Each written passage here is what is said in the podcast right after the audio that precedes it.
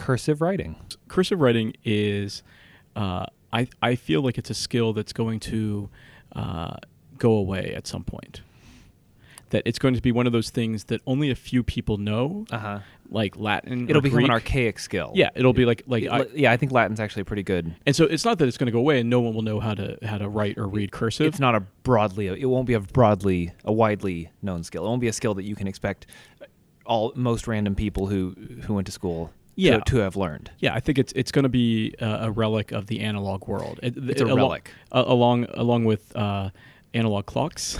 Really? oh yeah. I don't- oh, I was talking to No way. No, I was talking to um, I don't want to say her name, a woman that we work with who is is quite young, who says that she's not even a millennial. She's the other side of uh, that millennial The, ne- divide. the next one. Yeah, and so and she cause it, and she's very smart and very accomplished, but she says that she isn't quite sure how to read a traditional clock. She's not. I it's not find- that it's, it's she I can do hesitate it, to but- ascribe that to her generation, though. no, she, and she says because it's you know she everything's digital every you know. and- Well, sure, but s- I mean, we've had microwaves and VCRs for, you know, since Generation X or Yeah. before.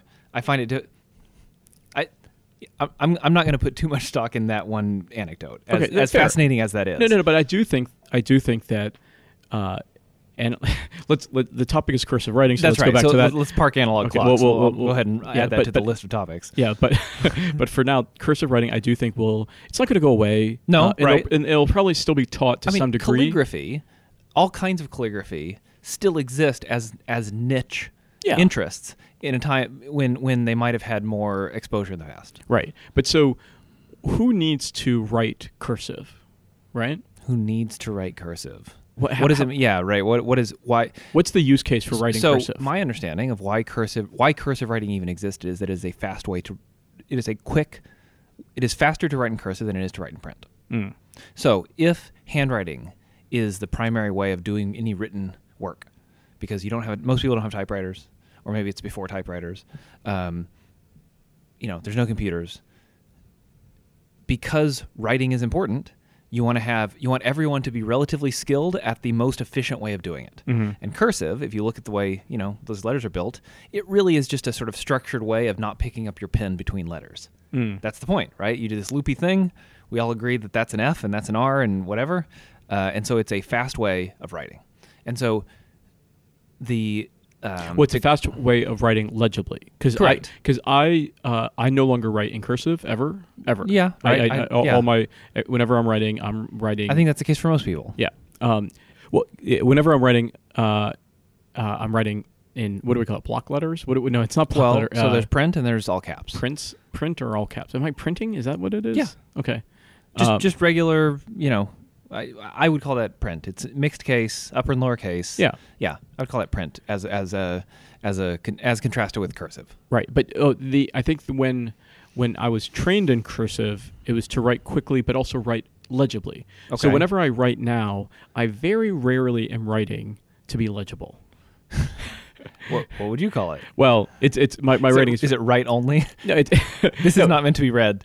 no no no, it's it's uh it, it's it's for my own reference Right.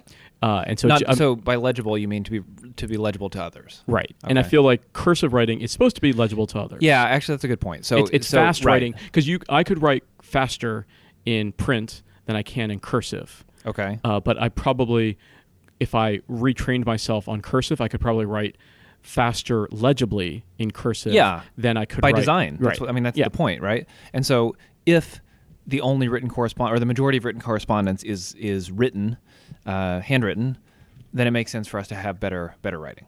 Right. I would I would say the decline of cursive writing corresponds with the increase in um, all the other kinds of printed and written correspondence. So everything from you know I- I- if you if you had a Google Trends that went back this far, you would see something like as soon as typewriters came on on the scene, you'd notice a, a, a A decline. a decline, some Yeah. some amount of decline, and then you know photocopiers and uh, fax machines and all the rest of it. It's like the more you can do in something that's not cursive, the less uh, pressure there is. It's just a natural Actually, thing. it- it- it- when when you said, you know, Xerox machines or fax ma- and then fax machines, then I was thinking email. And, and Right. the, here's an interesting thing about cursive in email, uh, i- i- is when some people put for their signature block, Yeah. they sign it with their name and they use that font that kind of is cursive, Like a- like a handwriting script, font? a handwriting font. And some people Who does that? Some You've seen people do that. I've seen people do that, and it's some And you people. have some opinions I about it. have. I have. I,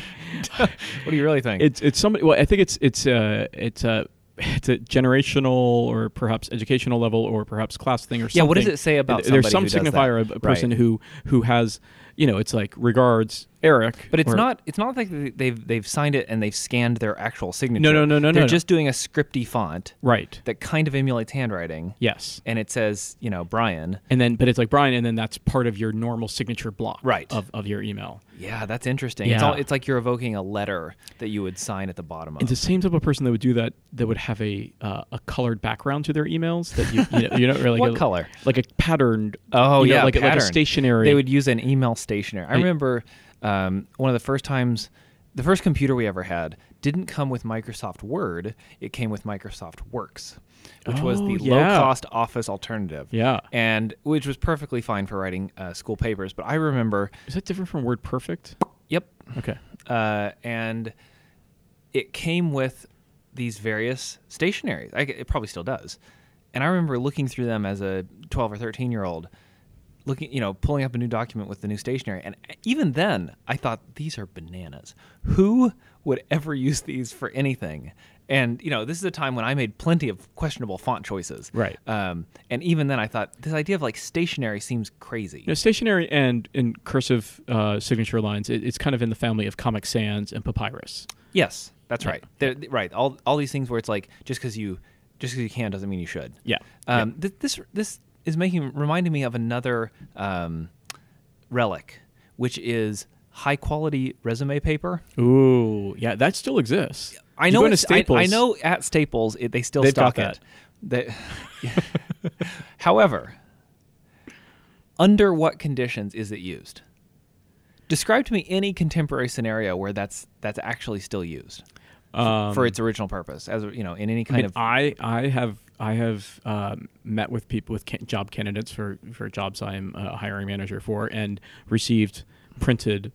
uh, high quality cotton ribbed paper. or Maybe whatever not it is. not all the works, but you know more than just your normal wh- whatever's Uh-huh. in the printer paper. So I think it's Okay, I among- grant you I that. think I think it's In-person among- interviews, they in bring a person. I think copy. it's really for, uh, like I feel like the the marketing, uh, th- th- that that uh, the, they're marketing that paper. Who I'm sa- saying Staples or the paper companies, Right. Are The marketing vendor of this- the paper. The vendor of this uh, this high quality resume paper is really marketing towards, um, un unknowing uh, or uh, college seniors who are people who going don't to know better already. who don't know better Who don't already. know that.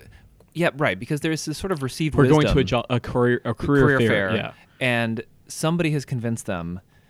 This strikes me as one of those. those um, there's this dynamic that happens all the time where the people who are giving advice because they're older and they have more experience and theoretically have more have better judgment. And let's say that you know because they're older, that's true to the next generation, are nevertheless giving at times bad advice because their assumptions about the world have changed. Right, and th- they didn't realize that the world has changed That's right. around them. So their their judgment is nevertheless better because they're adults, but their their uh, working assumptions about the world aren't valid anymore. Hmm. So it's like, oh, you definitely need good quality um, uh, resume paper because you're going to the job fair because you need to present yourself well. So all of their advice about you need to present yourself well is completely valid, but the way you present yourself well in the modern age does not involve resume paper. right, right. Here's my thumb drive of with my resume. I'm joking. Yeah. I, well, I mean, this kind of gets back to what we were talking about with business cards, where it's like, it's interesting that business cards still even exist because it's like, you just tell somebody an email address or a web, you know, a URL or a Twitter handle or whatever, and that's how you that's how you find them. yeah. So getting back to cursive for a moment, one thing that I've always found interesting about cursive is my mother has exceptional cursive handwriting. Hmm. Uh, she's very good at uh, and uh, and it's I think she she was she was probably learned cursive.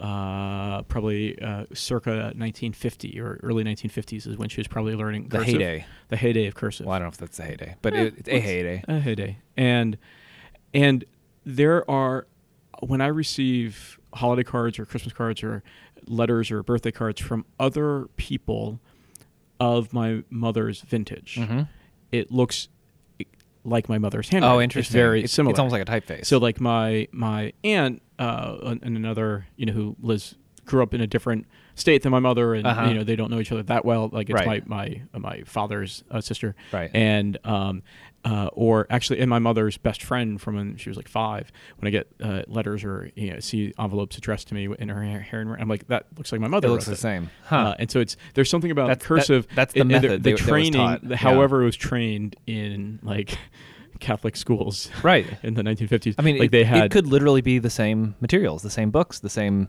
the same instructional materials, the Yeah. same you know. Uh, it's almost like a lineage of penmanship. could you pick up a cursive, you know, textbook from 1920? A hundred percent. And, 'Cause, yeah. you know, it hasn't changed. When I was when I was learning, because I, I- we definitely learned this. This is a thing we learned in elementary school, all through elementary school, and uh, so our elementary school ended in fifth grade. Uh, and that was the last year when you had just one teacher for all your subjects, and then in sixth grade you would have you know you would go from class to class. So you'd have you go from the science teacher to the math teacher and to the to the English teacher. And on the on the first week of sixth grade, when the teachers all you know you had your first day introduction and so on and all the teachers asked do you have any questions and in every single class i raised my hand and asked are we required to write in cursive Mm.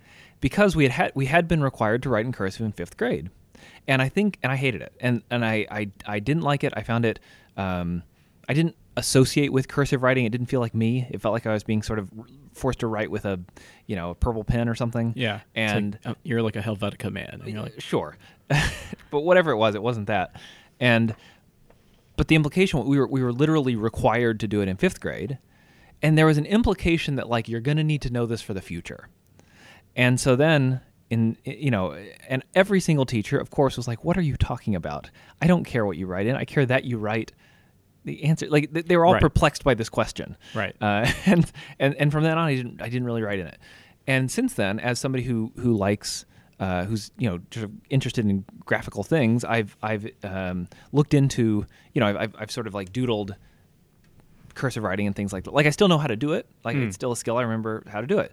And I've always been interested in in certain letters where the cursive version is um, noticeably different than the print version. So, Eric, uh, I know this is a podcast, so this Yeah. Mm-hmm. isn't going to work out that well, but it- this is going to be great podcast material. Yeah. I, I just took out my pen Yep. and my uh, uh, notebook here. Yeah. Can you? I'm going to ask you some letters. Okay. And I'm going to ask you to write them in cursive. Okay. Capital or lowercase. well, I'm gonna. It, it's gonna change. Okay. Okay. Um, B, lowercase b. Okay. So lowercase b looks like this. Okay. How about uh, capital X?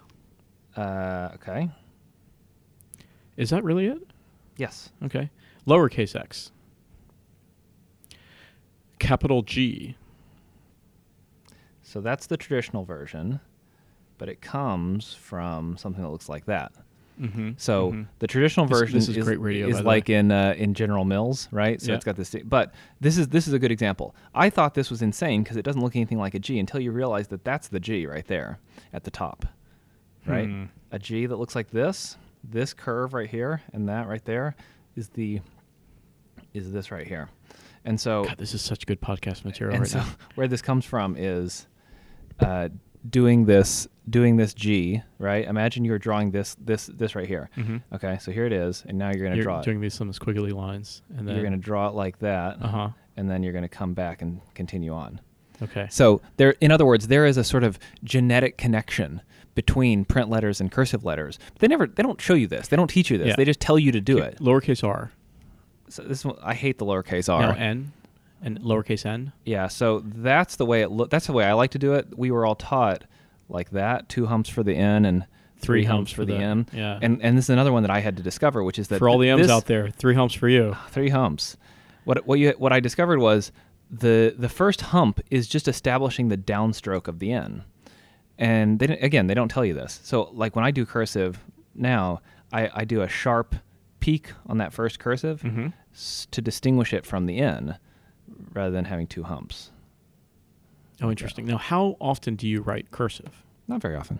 Like when? When? Give me a use case. Uh, maybe if I were doing some kind of lettering on um, on some kind of uh, you know, let's say we're sending a card to a relative or something like that, and we want to write something kind of nice, right? So nice to see. I might write that in cursive. Can, can you do a uh, capital I and then a capital J? So a J, and I know this because my wife's name starts with a J, is pretty straightforward. It's got a big uh, loop at the top and then this little tail, right? So again, this is emulating my, my this. middle initial is J, so I actually do love. You like doing the J? writing. I love. doing and my J. mom's name also starts with a J, and her, sh- the way she does the J, J is very distinct. I can't replicate it, but it has a particular shape to it that she's done for a million years. And then an I My mother's a million years old. is yeah, that's right, uh, part Neanderthal. Um, the I Aren't we all? is I, I also always hated the capital I because this is one where it's such a stretch from the from the real I. But really, what it's doing is it's like let's do this top this up and down stroke, and then I guess we'll we'll, we'll make this little boat here on the back there, Hmm. which I consider to be again weird. I don't like it. Does cursive exist in other languages? Like I mean, I- cursive versus print, right? In uh, I think it ex- non-romance languages. non-Romance languages with don't other know. alphabets. uh, So is there a don't version know. of uh, Is that in- cursive in Hebrew Chinese? and uh, Chinese yeah. and Arabic. Uh, I don't know. We should, we Okay. should We should- ask somebody who knows that. Okay. Uh, anything else you want to say about cursive? No.